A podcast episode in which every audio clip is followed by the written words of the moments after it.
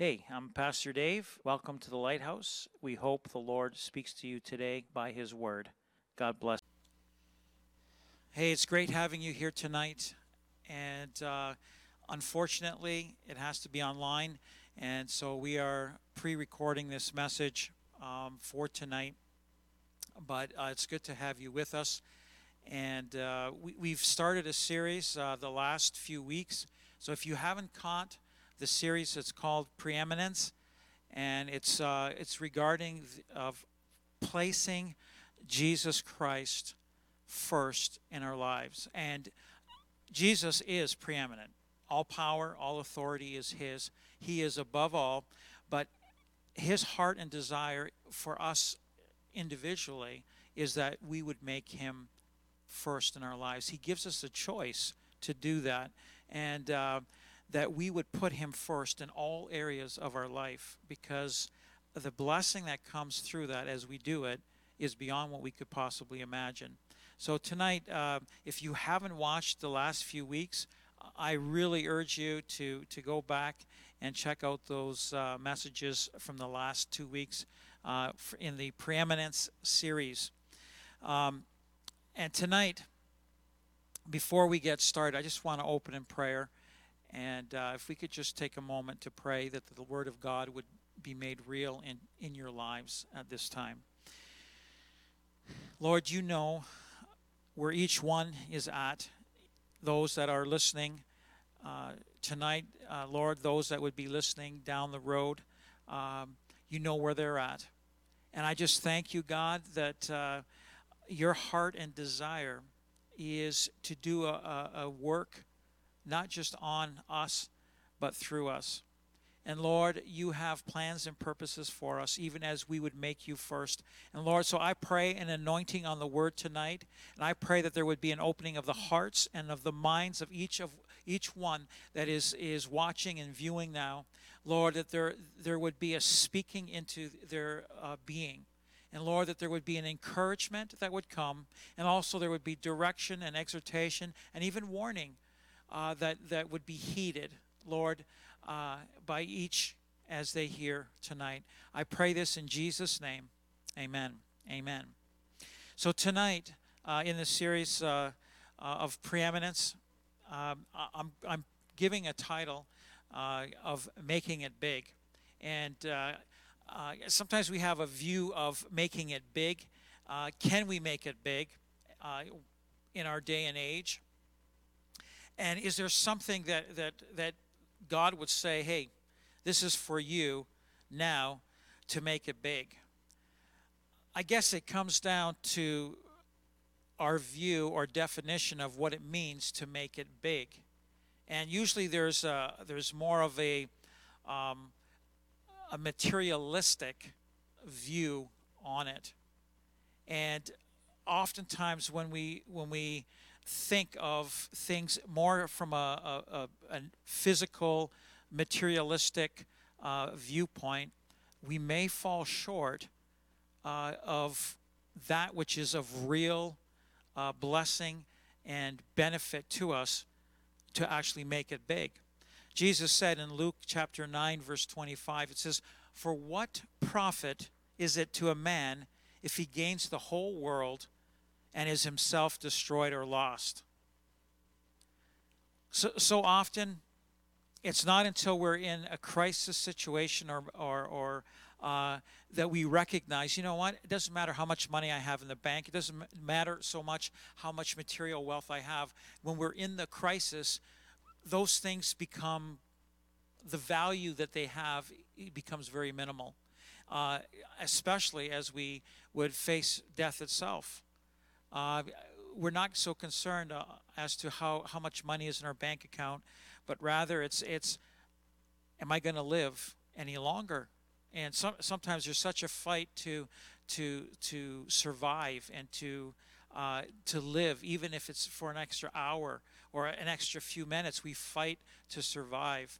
Um, we think way too small when it comes to making it big, and God would say to us, "You're thinking way too small and and there is much more value when it comes to making it big than our temporal, short-term uh, immediate view that we have on even life.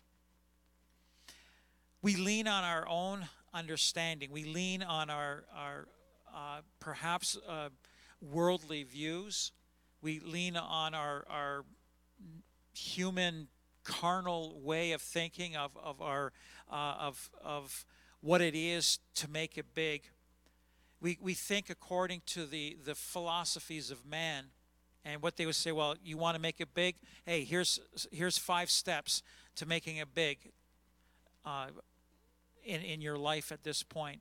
So there's, there's a very worldly and human view of what it is to make it big and how we can make it big. And if we're just thinking materially, once again, Luke 9:25 says, and this is Jesus speaking, what does it profit? For what profit is it to a man if he gains the whole world and is himself destroyed or lost? So tonight I, I want to give you not just not my own words or my own views, but I want to give you the word of God. And the word of God is for our blessing it is for our direction it is for for us to have a full life even on this side of heaven even in the midst of, of storms. Like what value is uh, uh, uh, having peace in the midst of the storm? How, how much do you can you pay for peace? You can't pay for that. And yet god is saying i want to give you peace in the midst of the storm. I want to give you a shelter in the midst of the storm. These are things that uh, uh, truly are of extreme value and are a real treasure uh, to us, and definitely are something that would make or have us make it big in this day and age. Uh, I want to read to you just quickly from Luke chapter, uh, or sorry, Colossians chapter 2, verse 9 and 10. Colossians 2, verse 9 and 10.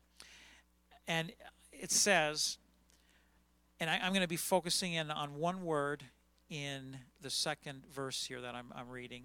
So in verse 9 it says, For in him dwells all the fullness of the Godhead bodily. So in Jesus Christ dwells all the fullness of the Godhead bodily. So the Father, Son, Holy Spirit. Uh, there is this this uh, physical uh, manifestation of, of the Godhead that came in the form of Jesus Christ, in the form of man. He was born 2,000 years ago, and he lived for 33 years of uh, 33 years on this planet, and he died horribly on the de- on on the cross, a horrible death. And uh, but in him, in Jesus Christ, dwells all the fullness of the Godhead bodily. Now listen to verse 10. And you, that's you and I, are complete in Him who is the head of all principality and power. So He's preeminent. Uh, he is first over all principalities and powers, whether they are of man uh, or they're in the spiritual realm uh, of angels, even Satan and, and demons. He is over them. He has preeminence over every principality and power. But this word complete, I want to focus in on the word complete. Uh, and uh, the Greek, in the Greek, the word is pleroo, play roo. And it, and I'll listen to this. This is this is just amazing when it comes to the, the, the riches of just this one word complete. It means to make full or to fill up or to to fill right to the full. Okay, so talk about making it big. God desires with under this this de- definition or part of this definition is to cause to abound, to furnish or to supply liberally. So for us to to be furnished and abound and supply to liberally. In other words, yeah, to make it big. Uh, it it also means another part of it is to render full or to complete. So to fill up to the top so that nothing shall be wanting to full measure or to fill to the brim. It, it means to make complete in every particular aspect, to render perfect. So when it comes to who we are, You, you, you might look at yourself and say, man, there's flaws within me. Or there's things that, man, I don't like about myself. And God is saying here to us, He is saying, I want to make you perfect in every aspect of your being. And that is without us. Uh, well, we'll see what it is that we need to do for that for that to take place in our lives. So you got to listen up uh, when it comes to uh, making it big, uh, even in your own character, when it comes to your behavior, when it comes to your your perspective on life, when it comes to your outlook on life, when it comes to uh, dealing with with extremely negative situations, dealing with extremely positive situations, being full to the brim not half full, but right to the right to the top. It's like this is amazing. Another uh, uh, part of this meaning of the word complete is to carry into effect, to bring to realization, to to to make real, uh, to of matters of duty is to perform or execute. Uh, when it comes to the promises, when it comes to prophecies, when it comes to the things that God would speak to us, to bring those things to pass, to accomplish the things, the promises that God has for us, that they will come to pass. It's like, man, I want those promises to happen. Jesus said, The thief comes to steal, kill, and destroy, but I have come that you might have life and have it more abundantly. And so the reality of that, if, Lord, to have abundant life, how can I have abundant life?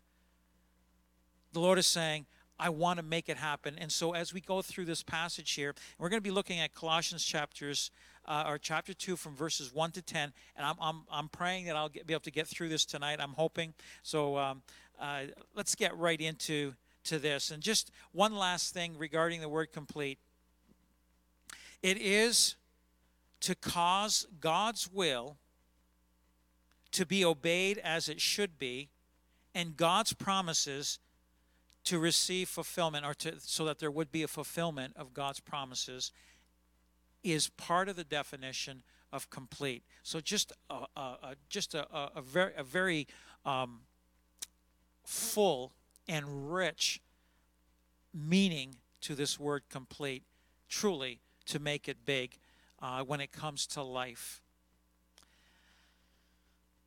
All right, so what do we what do we have to look at here uh, and, and, and we want to just look at some things.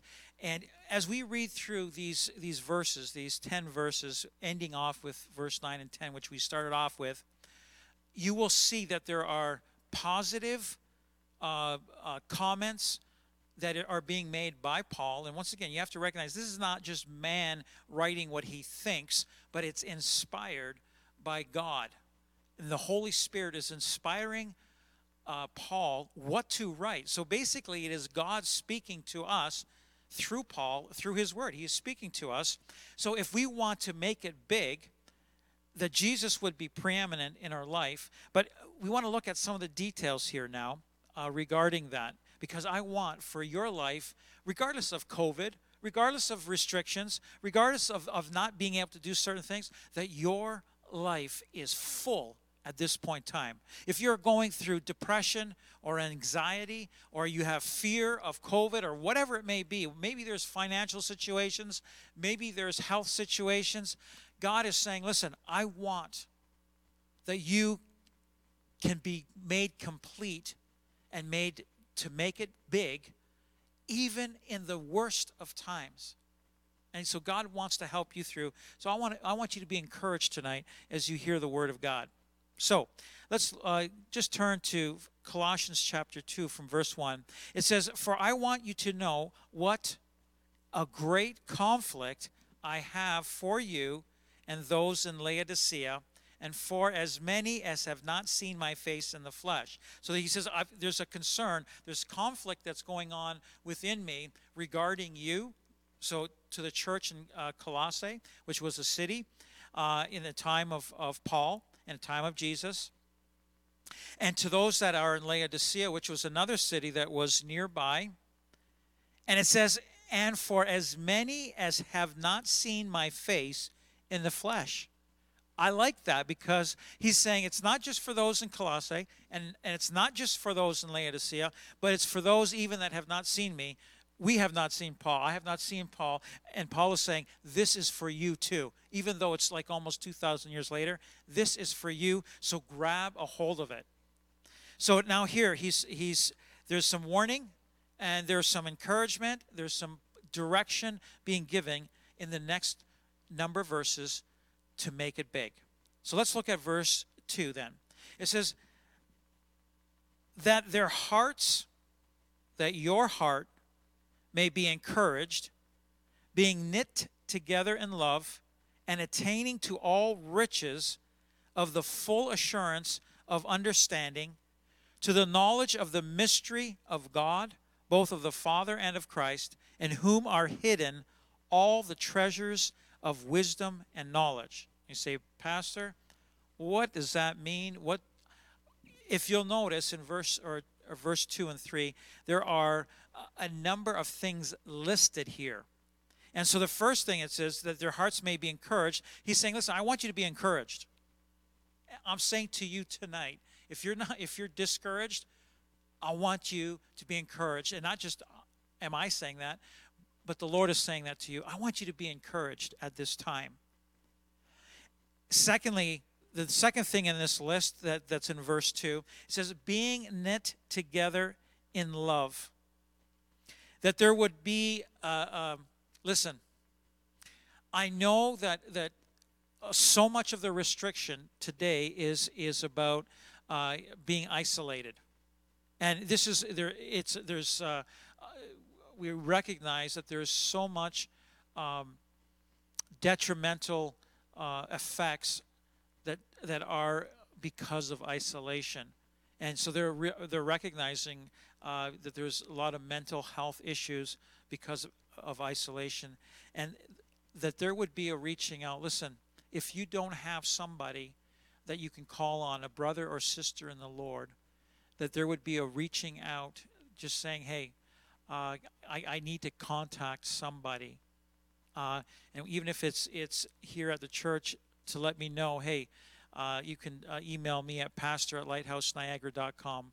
Uh, and if there's something that needs to be arranged, that we can arrange for you to have some encouragement and to have somebody uh, in touch with you so that you would know that you're not alone and that you are loved and cared for that we would be knit together in love, that we would come together in love, that we would love one another.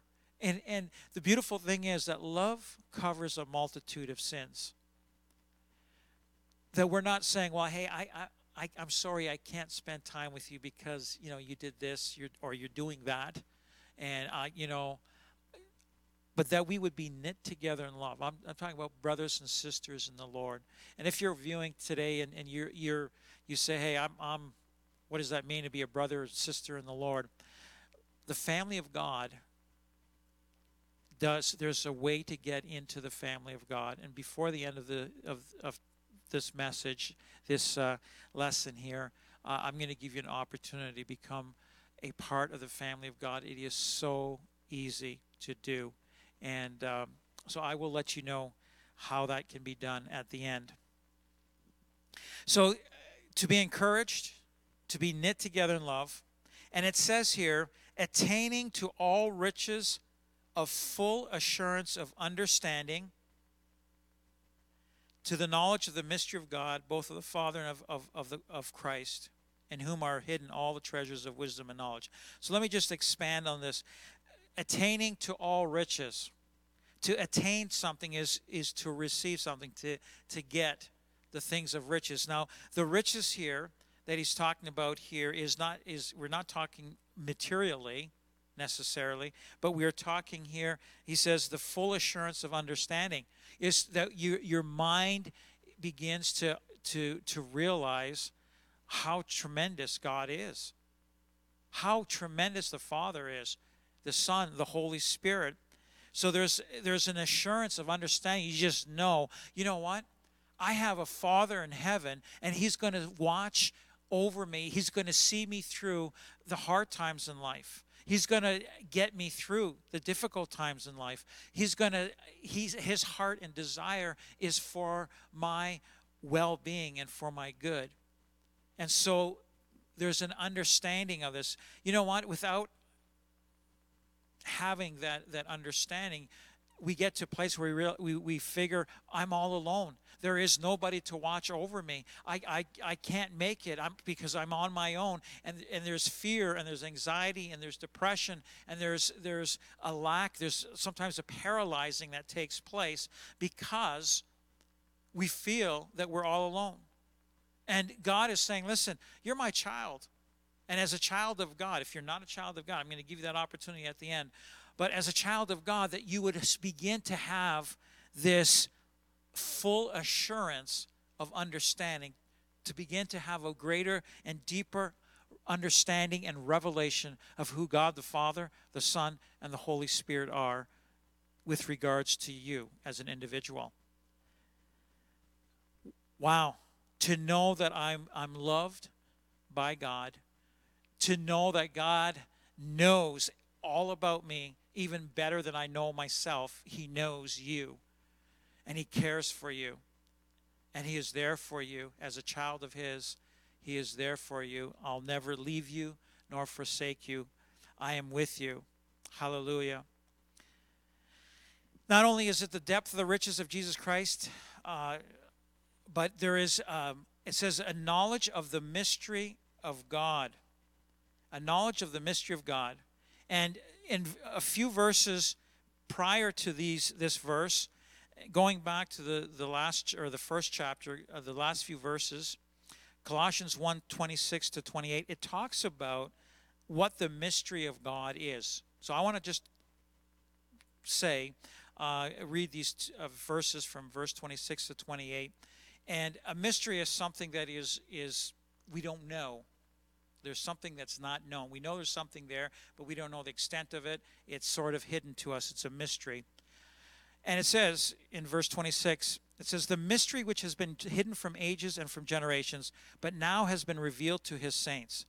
So it, it used to be hidden, but now has been revealed to his saints, to his children. To them God willed to make known what are the riches of the glory of this mystery among the Gentiles. So it, was, wasn't just for, for the Jews.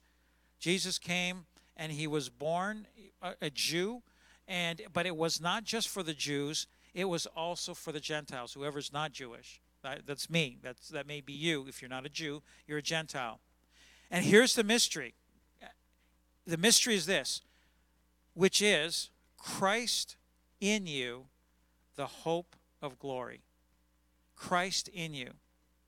Now, the amazing, I'm, I'm just, I, one of my verses that I, I, I just love, and this is uh, John chapter 1, verse 12. It says, But as many as received him, to allow Jesus to come into your life, but as many as received him, to them he gave the power to become the children of God, even to those that believe in his name. So as we receive Christ into our lives, it's a decision you make. Lord, I allow you to come into my life. You say, well, what do I do? How do I do that? Just like I speak and I believe, Jesus, I allow you to come into my life. It's as simple as that, as by faith. And there's a confession, sure, we need to confess of what separates us from God, why God, Jesus on the outside, and that He needs to be within us, and and for there to be um, a forgiveness of sins, there needs to be acknowledgement of Jesus and, and what He did for us, and then we allow Him to come into our lives. And we're going to do that at the very end if, if that's something that you haven't done yet. Because as we do, this thing of Christ in us allows us to be born of God. We become children of God. And if we are a child of God, that means that God is no longer just God out there, but is God our Father. I have, we all have parents, a mother and a father. Depending on how close you were to them, uh, hopefully you grew up in a home where there was, yeah, mom and dad were there. Maybe you grew up in a home where there was just a single parent. But all of us were born of a of a mother and father, and so we are born of them. When we are born, uh, so that means that we, we are children, a son or a daughter that has a mother or father. Well, when we ask Jesus to come into our lives, he becomes, we become born, we are immediately born of God. The next verse, John 1, verse 13, talks about the fact that we are born not of flesh or of blood or the will of man, but we are born of God, which makes God our Father. So we have a Father in heaven that loves us. So beautiful. So, which is, so the mystery which is has been made known to Gentiles, and I've made known this mystery now, is that if you allow Christ into your life, you have a hope of glory of what is yet to come. And part of that glory is already on this side of heaven and will translate even to when we are either die or when we're called to be with the Lord when the trumpet sounds, we will be with God for eternity. What a beautiful thing. It says, Him we preach, warning every man and teaching every man in all wisdom, that we may present every man perfect in Christ Jesus. It is only Jesus Christ that can make us perfect. Just like this word complete, there's another uh, uh, uh, depth to this word of to be perfect in Christ. And part of that perfection is being able to stand before God Almighty without God uh, judging us uh, because of our works, our, our, our sin, and the things that we've done that maybe weren't right before Him.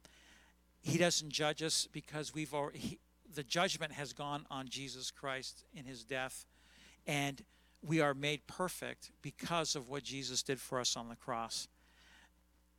That's the only way we can come before God, and the only way we are made perfect, and it is in and through Jesus Christ. All right. So, the, this knowledge of the mystery of God, which is Christ in you, the hope of glory, and both of the Father and of Christ, in whom are hidden all the treasures of wisdom and knowledge. And so there's this thing of treasure that's of wisdom and knowledge that are hidden in Christ. Oftentimes, um, when it comes to human wealth and, and, and uh, prosperity materially, you might say, well, it's, it's you know, you get, if you work hard and whatever, but oftentimes it's application of knowledge and wisdom. Uh, so knowledge is knowing about things. Wisdom is knowing how to apply things, when to apply things, and with it there comes there's many benefits and blessings that come with it, even without knowing God.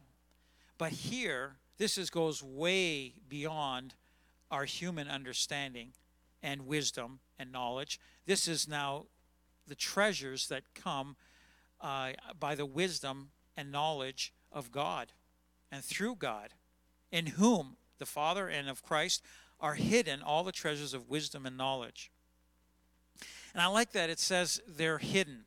The thing about something that's hidden, it needs to be found. It needs to be you need to look for it. You need to to to uh, pursue uh, whatever to get that treasure because it's hidden. There's something about finding this treasure. We need to look for it. How do we find a treasure, a hidden treasure? The first thing is to know that there's even a treasure to look for. And some of the problems that that uh, I uh, that Christians have. Now, if you're an unbeliever, listen.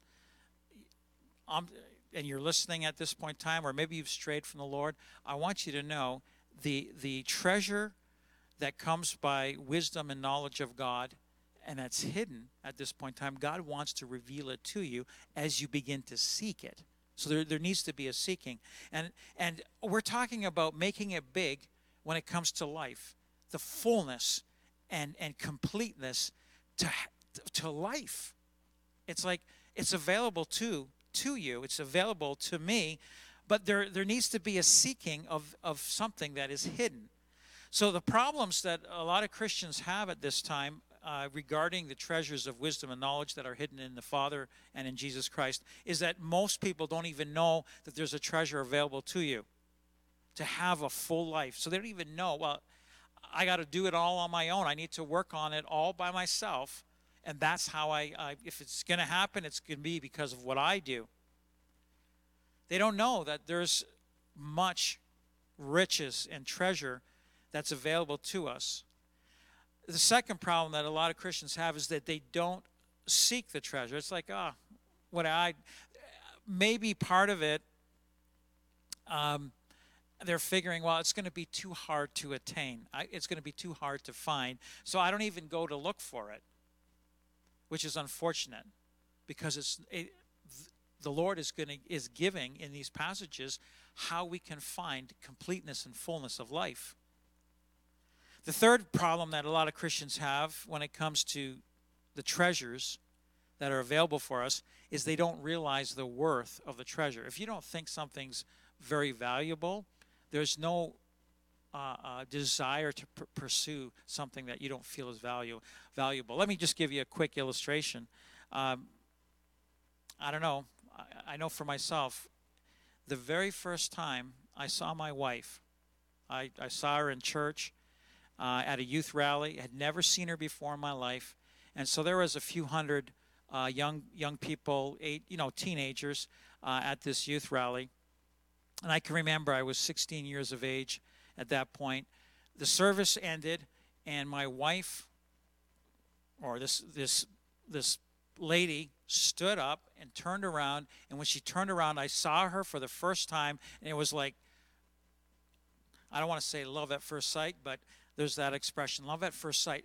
What it was was I see that person, and it's like, wow, this person I want to get to know because at first there was this attraction that was attraction of the eye and it was like i like what i see i want to get to know that person so for the next few years it took me another two years to actually ask her out uh, on a date and uh, but because of the value that i placed in who she was there was a pursuit of it now listen and that's the problem that a lot of Christians have is they don't realize the worth of the treasures that are available through the Father and and his son Jesus Christ with the Holy Spirit making sure that it all works out.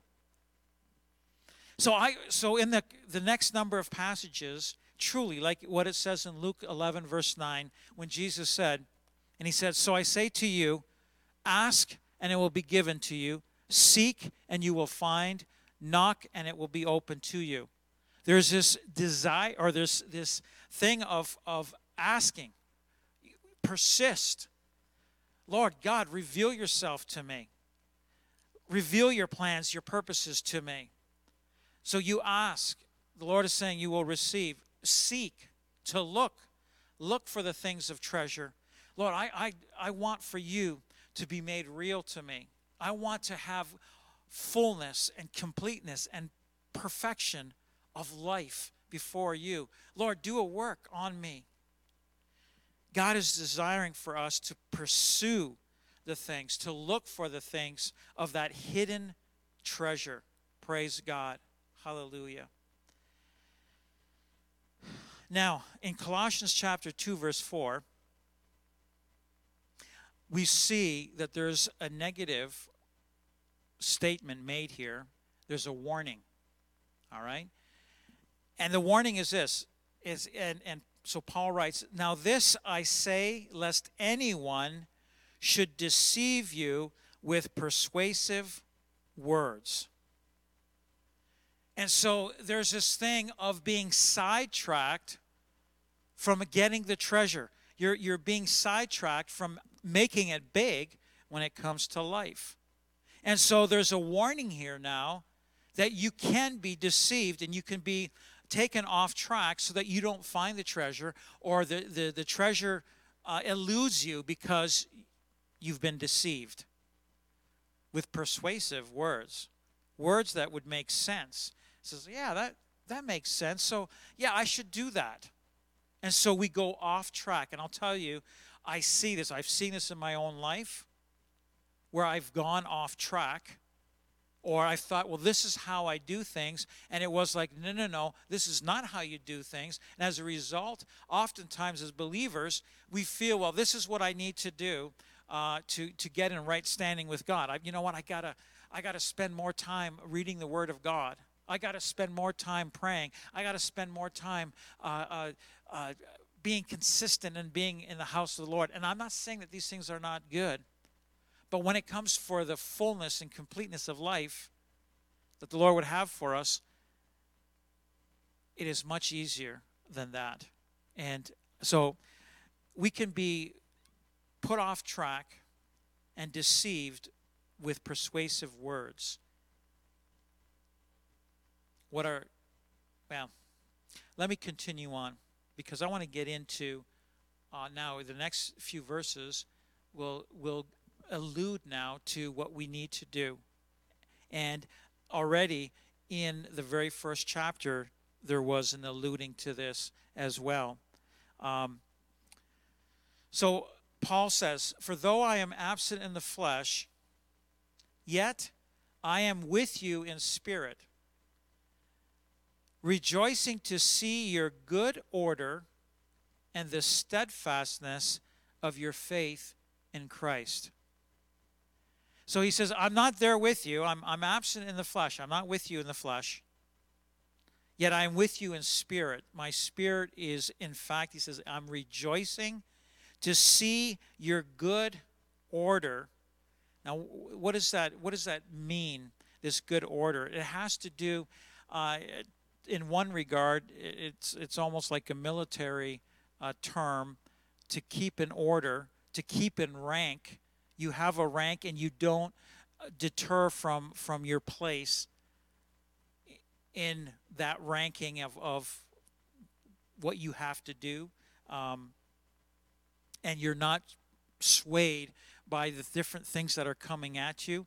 And in this case the persuasive words you you stay on track so this good order of being staying on track and it says and the steadfastness of your faith in christ this is where the focus needs to be. Listen, I'm, I'm saying to you at this time, when it comes to you having being complete and making it big in life, it is around the steadfastness of your faith in Christ. It cannot waver. That's what steadfast steadfast means is you don't waver. Your faith in Christ does not waver. And you might say, what about Christ? Is it just knowing that he exists? It's way more than that. It's not only just knowing that Jesus Christ exists or existed, walked on this planet 2,000 years ago, but that he is all power and authority is his. And even for our lives, that he would be preeminent. He desires for, for us to make him preeminent in our lives. And that our faith is in him and who, not just who he is, but what he did for us, the fact that he died for us. Now, so your faith in Christ, we're not swayed by different gospels or another message by persuasive words. Paul says in Galatians 2:20 he says I have been crucified with Christ. It is so there's a, a relating. Now Paul was way after Christ was already crucified Paul came up after that point. So uh, he was actually extremely opposed to those that were followers of Jesus Christ, to the point of actually uh, imprisoning those that follow Christ or followers of Christ. And, and, Jesus had already died on the cross, he had risen from the dead, and he had already ascended to the Father, and so was no longer on the planet. So those that, that continue to follow Jesus, he was opposed to them. And. Um, but here, as he got to know who Jesus was, there was a powerful uh, a conversion that took place, and there was a turning from being opposed to, to Jesus and those that followed Jesus to serving him to the point where he says, I have been crucified with Christ. He relates back to the fact that, that Jesus died. And he says, I, I am there. I relate. I, I accept what he, who Jesus is and that he died for me. I've been crucified with Christ. It is no longer I who live, but Christ lives in me. Christ in us, the hope of glory.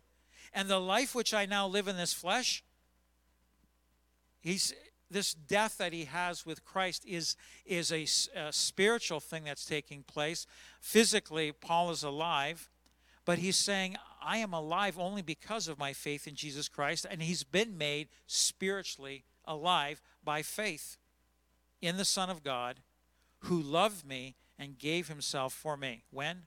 When he went to the cross. And that message is for you today. Jesus died for you because he loves you. And as we relate and, and acknowledge who Jesus is and what he did for us on the cross, and that our faith is in him, we can have life and fullness of life. Look at the next verse. It says, I do not set aside the grace of God. If you don't want the grace of God, the, the, the favor of God on your life, you push aside how you view Jesus Christ and what he did for you on the cross. It's like, ah, that's not important. And we, we push aside the grace of God. It says, For if righteousness comes through the law, by me keeping the law, then Christ died in vain. The very next verse says, chapter 3, it says, O foolish Galatians, who has bewitched you that you should not obey the truth? What truth? The truth that before whose eyes, your eyes, Jesus Christ was clearly portrayed among you as crucified? He says, When I came to you, did is that not how I, I, I preached and I, I portrayed Jesus Christ not just as a good man that lived on this earth 2,000 years ago that had you know uh, great fra- sayings and he healed the sick and whatever, but it was way more than that. He died for you. He died for me. He was portrayed as crucified, and so here we rec- there's an acknowledgement and a recognition of the fact that Jesus died for us. This is critical. That's where our faith, our steadfastness of faith needs to be in Jesus Christ and Him crucified. In 2 Corinthians 11, verse 3 and 4, Paul, as he writes to the Corinthians, alludes to the same thing of this deception that can be taken or made with persuasive words. And he says in verse 3, he says, But I fear lest somehow, as the serpent deceived Eve by his craftiness, so your minds may be corrupted from the simplicity that is in Christ. The simplicity of Jesus Christ and Him crucified. How simple is that? It's about that's where my faith needs to be. And so now he's saying, just as Satan deceived Eve by his craftiness, and there's a corruption, he says that your minds may be corrupted from the simplicity that is in Christ. For if he who comes preaches another Jesus whom we have not preached, so we preach Jesus Christ and him crucified, and there's another Jesus that's being preached, or if you receive a different spirit which you have not received when you heard the gospel, and there's another spirit that comes in, or a different gospel which you have not accepted, then he ends off with that you may well put up with it. In other words, you are deceived. You become deceived because you're putting up with it and you're receiving a, another Jesus, a different spirit, not the Holy Spirit, a different spirit. I'm, I'm, I'm talking about demonic spirit or a different gospel, different good news, which you have not accepted, which was not preached, the gospel being Jesus Christ and Him crucified. If that's not being preached, if that's not where your faith is at, you can run into deep trouble regarding the fullness and completeness of life that God has for you. Jesus himself said regarding the last days, they asked him, as the, he was sitting on the Mount of Olives. The disciples came to him privately, saying, Tell us, when will these things be? When the, the temple is, is knocked down? When will this be? And what will be the sign of your coming and of the end of the age? And Jesus answered and said to them, Take heed that no one deceives you. For many will come in my name, say, Oh, we're, yeah, we're men or women of God, and, and saying, I am the Christ, and, and will deceive many or they will pull them away from the simplicity of Jesus Christ and what he did for us on the cross. And there will be another thing that comes in. Jesus Christ and him crucified will become very secondary. Big mistake. when it comes to, to making it big in life. Verse 6, Colossians 2, verse 6. As you therefore have received Christ Jesus the Lord, so walk in him, rooted and built up in him, and established in the faith. There it is again, established, solid in the faith, as you have been taught, abounding in it with thanksgiving. Abounding means to that there's a, a, a fullness and over uh, there's an abundance. That's what abounding in it with thanksgiving. It's like, thank you, Lord, for the abundance that I have, the completeness, the fullness of life that I have, that it comes through what my faith is in, being established in the faith as you've been taught. Now, he says, there's at the beginning of this verse, he says, as you therefore have received Christ Jesus, so there was a receiving of Christ as Savior in your life to save you from your sins by faith. It was as simple as that. When you first came to the Lord, it was by faith. I believe that Jesus died for me for my sins. He took my sins upon himself. I believe that. And and you allowed him into your life and and it was all by faith. And in that moment you were saved. Even you said, "Lord, I am a sinner." But Jesus f- forgave me on the cross and he comes into my life and i've made alive spiritually i was dead in trespasses and sins and now i'm made alive in jesus christ but it doesn't say just you have received christ jesus but it says you have received christ jesus the lord so you might say pastor what's the difference between jesus being my savior and jesus being my lord we we have we believe in Jesus as our savior to save us from our sins, but that's just the beginning. Jesus Christ desires to be your Lord. And so when someone is a lord over someone else, he's their master. So there's a recognition that he is above, preeminent, and we are below or we submit to his lordship. Now, the amazing thing is in, in chapter one, and this was from two weeks ago, uh, we, the Lord gives us the choice to make him first in our lives. We have that choice. And the Lord is saying that we would make him first in our life because that's when things really take off in our lives. It's not just becoming alive spiritually uh, when we believe in Christ, so that he saves us from our sin. But now it's going way beyond, and it happens as we submit to the Lord as being Lord in our lives. It's a choice we, we make. And then it says, so walk in him so that we now start to walk in the in the fullness and in the power of God in the, the completion of God and in the per, perfection that God would have for us we start things start to happen and they happen start happening very quickly as Jesus is Lord. And this is all by faith. All by faith. It says rooted and built up in him. So as he is our Savior and our Lord, and we begin to walk in Him. We, we begin, begin to be obedient to, to His commands that's as, as Lord. And we're, so now we're starting to do the things that He would have us do. There's roots that start to go down in Him, and we become more and more established, or, or uh, there's a greater foundation of our faith. Our faith expands and then we can abound in life with thanksgiving. There's a, a, a fullness of life. And I, you know what? As I look over my life, when I first came to Jesus as a seven year old boy, and then as my faith continued to grow, and especially even in the last 15 years, I just say, Thank you, Jesus. My faith is not in myself to keep all the commands for my salvation, but my faith is in you and what you've done for me on the cross.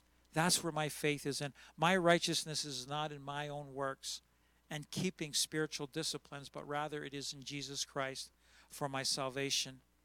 And as I submit to the Lordship of Jesus Christ, then it's so much easier to say, Lord, yeah, what is it? What do you want me to do? Go ahead. Give me your command. Give me your instruction because I want to do it. We begin to do it. And all of it, where, where our faith is growing, we've we've been established in the faith as you have been taught. As Paul writes in 1 Corinthians uh, 2, verse 2. He says, I was determined you would know nothing else but Jesus Christ and Him crucified. That's all you. That's the main foundation of, of all that you need to know. That you would know nothing else but Jesus Christ and Him crucified. If you know that and your faith is there, you will begin to abound. And Paul, that's what he taught when he first came to a, a new place. He would speak about Jesus Christ and Him crucified. As he says, Didn't I portray Jesus as being crucified? He, says, Didn't I say didn't I tell you of, of why he went to the cross for you and that he died for you because he loved you? He took all your sins upon himself. Is that not how Jesus Christ was presented to you? And even as as we grab a hold of that by faith, there's an abounding in it and that faith and who Jesus is and what he did for us and, and being Lord, and we're rooted and all that, and there's a fullness and flourishing of life that we begin to say, Oh man, thank you, Jesus, for who you are. Thank you for what you did for me in my life. What a blessing you are. Praise God. Praise God. In Galatians 6:14, Paul writes, he says, "But God forbid that I should boast except in the cross of our Lord Jesus Christ, by whom the world has been crucified to me and I to the world. The world can't touch me because I boast in the cross of our Lord Jesus Christ. What does that mean? That's the highest thing for me is who Jesus is and what he did for me on the cross. That's what I'm going to boast in. That's what I'm going to depend on for life. And so the world I'm crucified to the world, and the world is crucified to me. It can't touch me. I'm dead to it. Praise God. So often, as believers, we're, we're deceived or we're sidetracked by even the things of the world. And the Lord is saying, even as you would believe in me, we would boast in the cross of our Lord Jesus Christ. And the world has been crucified to us and we to the world. We're not impacted negatively by this world. In Colossians chapter 2 verse 8, he says then, "Beware lest anyone cheat you through philosophy and empty deceit according to the tradition of men, according to the basic principles of the world and not according to Christ." In other words, if it isn't Jesus Christ and Him crucified that's being presented to you, there's no mention of that. There's no trust in that. There's no faith in that. You, are, you, you will go off track. It says you will be cheated through philosophy and empty deceit. Deceit is, a, is, is that which of, is not of honesty, is of lie.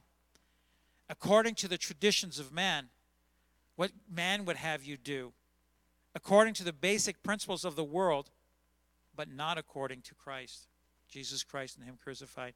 To cheat you is to carry off a person as a captive or slave. I'll tell you, people get enslaved as they get off of the their faith being in, in what saved them, in Jesus Christ and what He did for me on the cross. That's what saves me. And it gets onto something else, whether it's themselves or doing certain things or whatever. Uh, they're cheated or they're carried off and made captive of those things. So this cheating is even more than just being deceived of something, but it's actually making you captive in what that thing is. And so it lists some of those things through philosophy. So there's this thing of uh, it's it's this word philosophy has to do with a, a, love of wisdom that has to do with a zeal for or skill in any art or science or any branch of knowledge. Now, I'm not saying that God is against art or science or knowledge because God is the God that put the universe in place. There's a lot of science and math and, and involved in just the way our universe operates and in when it comes to creation we see the create, creativity of god in creation and and the way he made things we're talking beautiful and and artistic, if you would. But this is where, in this, uh, in this passage here, there were Jew- Jewish uh,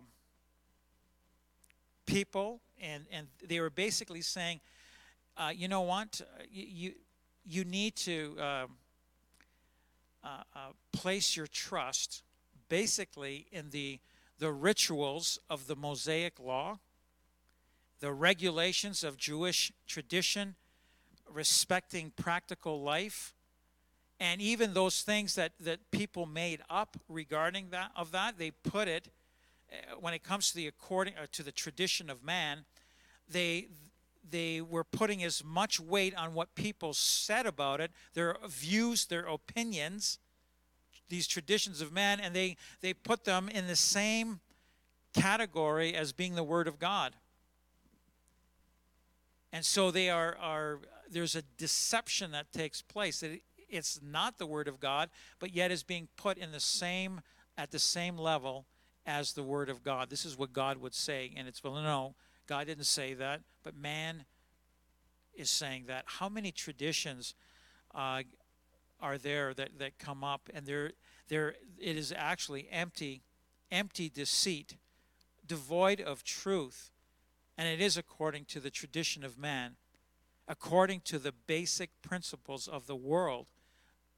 And here, the, uh, the, there's a going off track where you become captivated by these things, these philosophies of, of man and of, empty, of, of that which is not of truth, empty deceit, according to the traditions of man, according to the basic principles of the world. And that's how you live. It's not according to Christ and who he is. So Paul expands on this. And uh, so I just want to read to you how there's an example of this that's a, a, a, real life example that Paul writes of in Galatians chapter 2 from verse 11.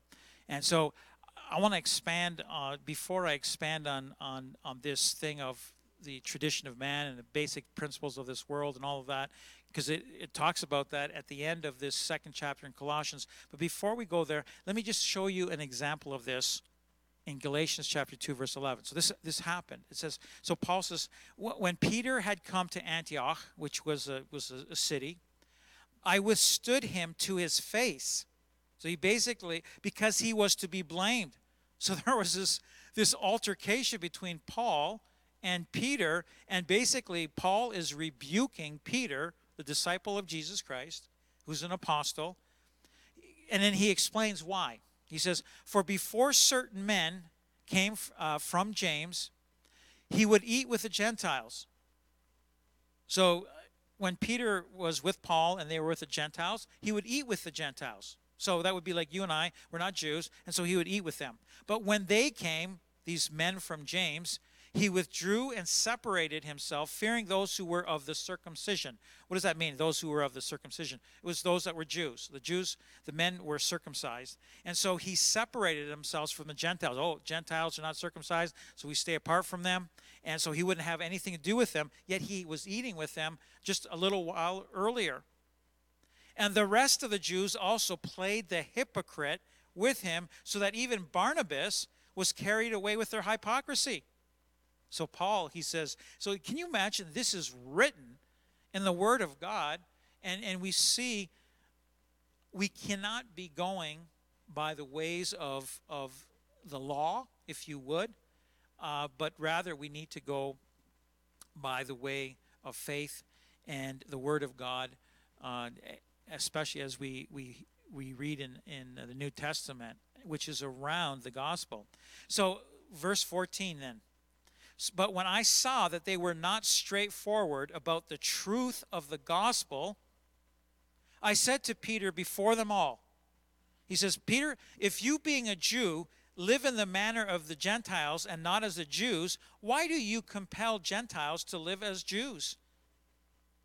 We who are Jews by nature, naturally, and, and not sinners of the, uh, of the Gentiles, knowing, now, now he says, knowing that a man is not justified or made right before God by the works of the law, but by faith in Jesus Christ, even we have believed in Christ Jesus that we might be justified or made right before God by faith in Christ and not by the works of the law. For by the works of the law, no flesh shall be justified. He says, Peter, you can't either you believe in Jesus Christ by faith in who he is and what he did for you, and it's not you keeping the law that's going to save you, it is by you keeping your faith in who Jesus Christ is. Look at it, it goes on in verse 17.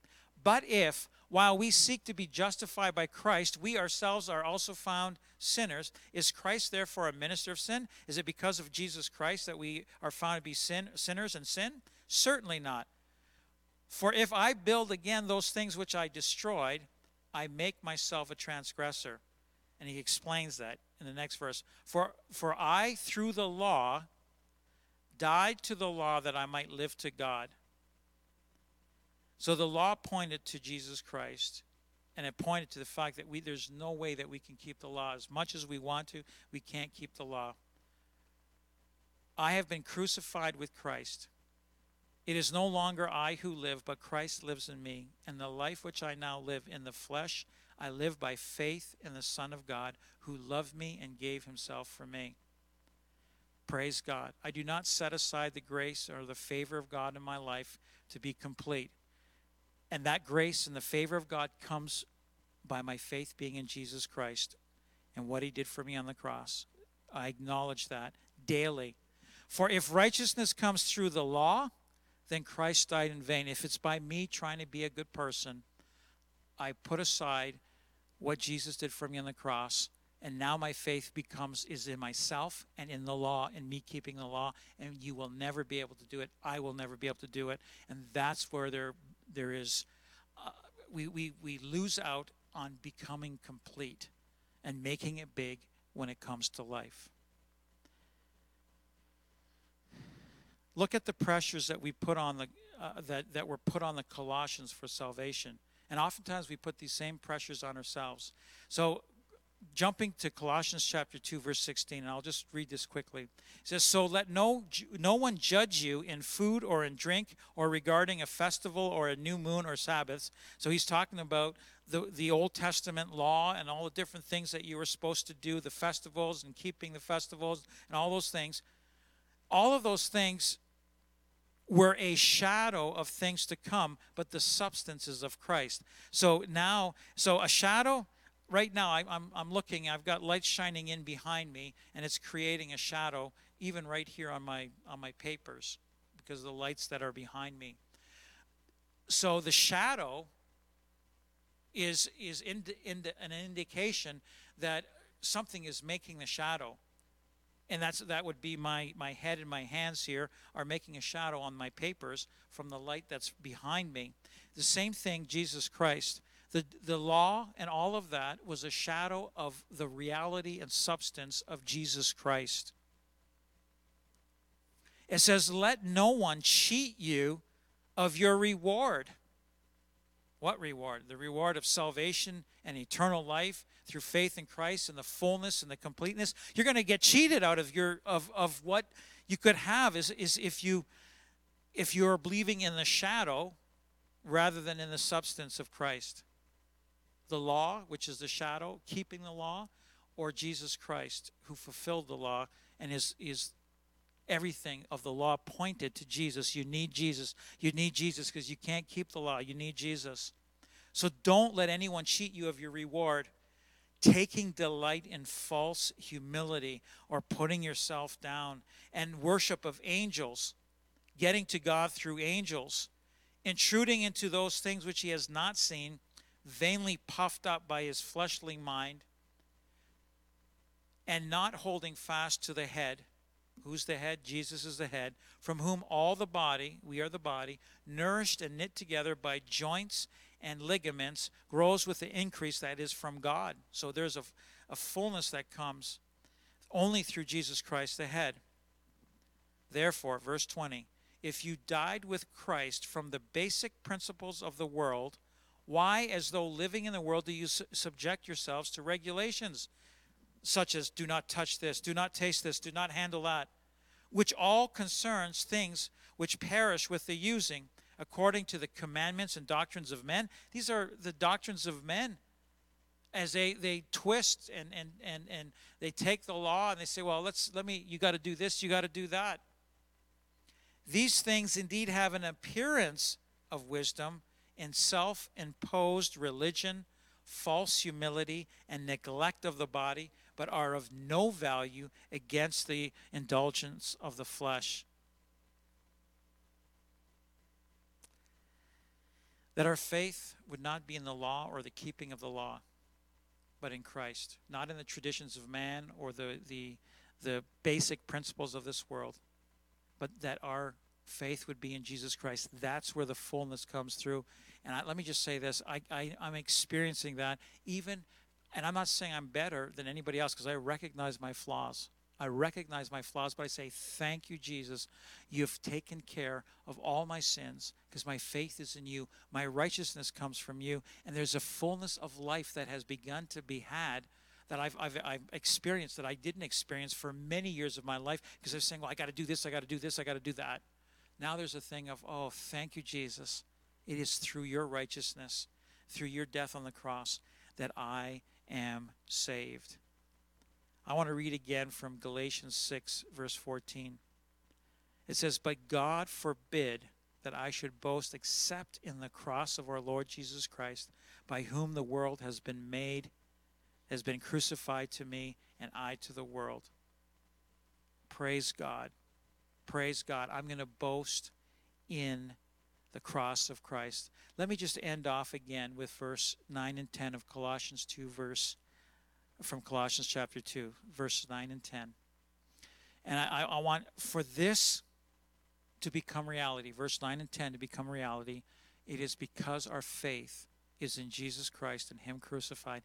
That is critical for, a, for daily living and fullness of life. Despite what's going on, despite COVID, despite restrictions, despite all the different things that they're pumping out, the fear you know, so many more cases today, so many more deaths today. It's like, and so people, they're just overwhelmed with this. And God is saying, you know, it doesn't matter.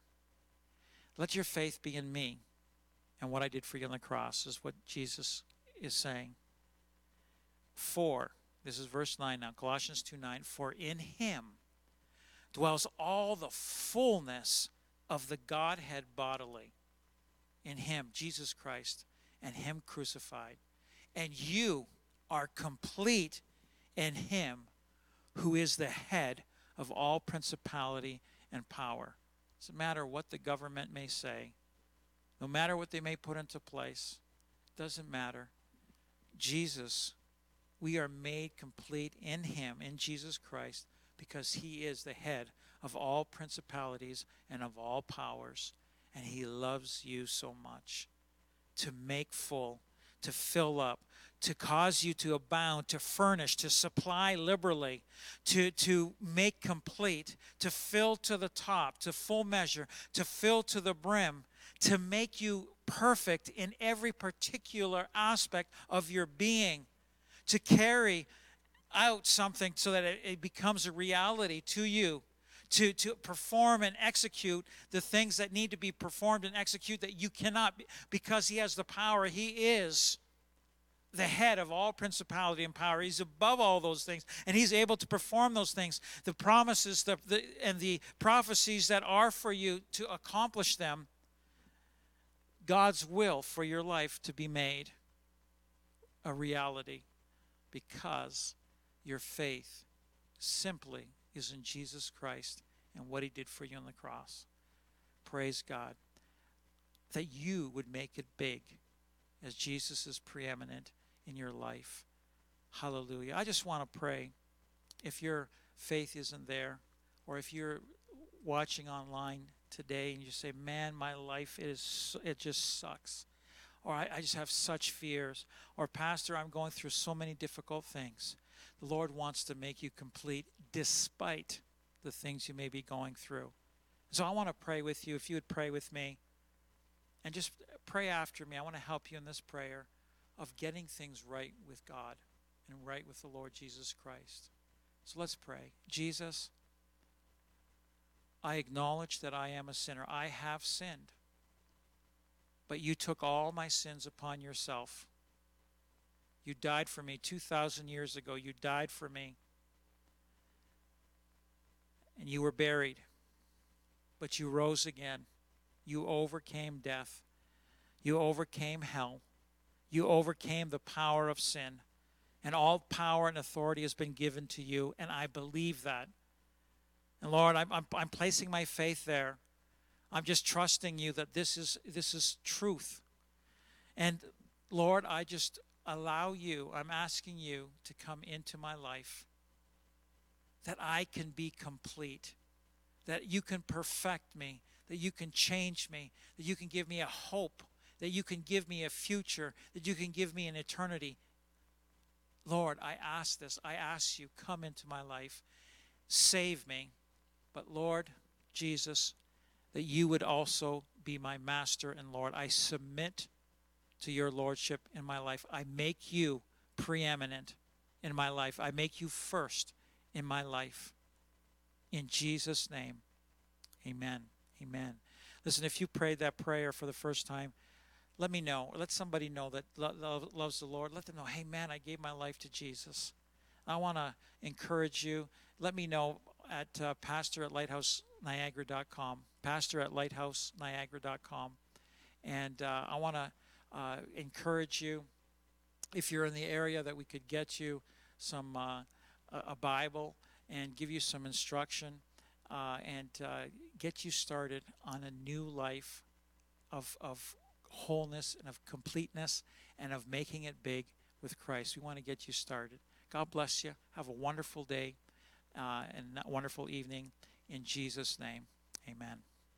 Hey, thanks for joining us. We hope you enjoyed the sermon. Just want you to know you can find full live stream services on our website, lighthouseniagara.com.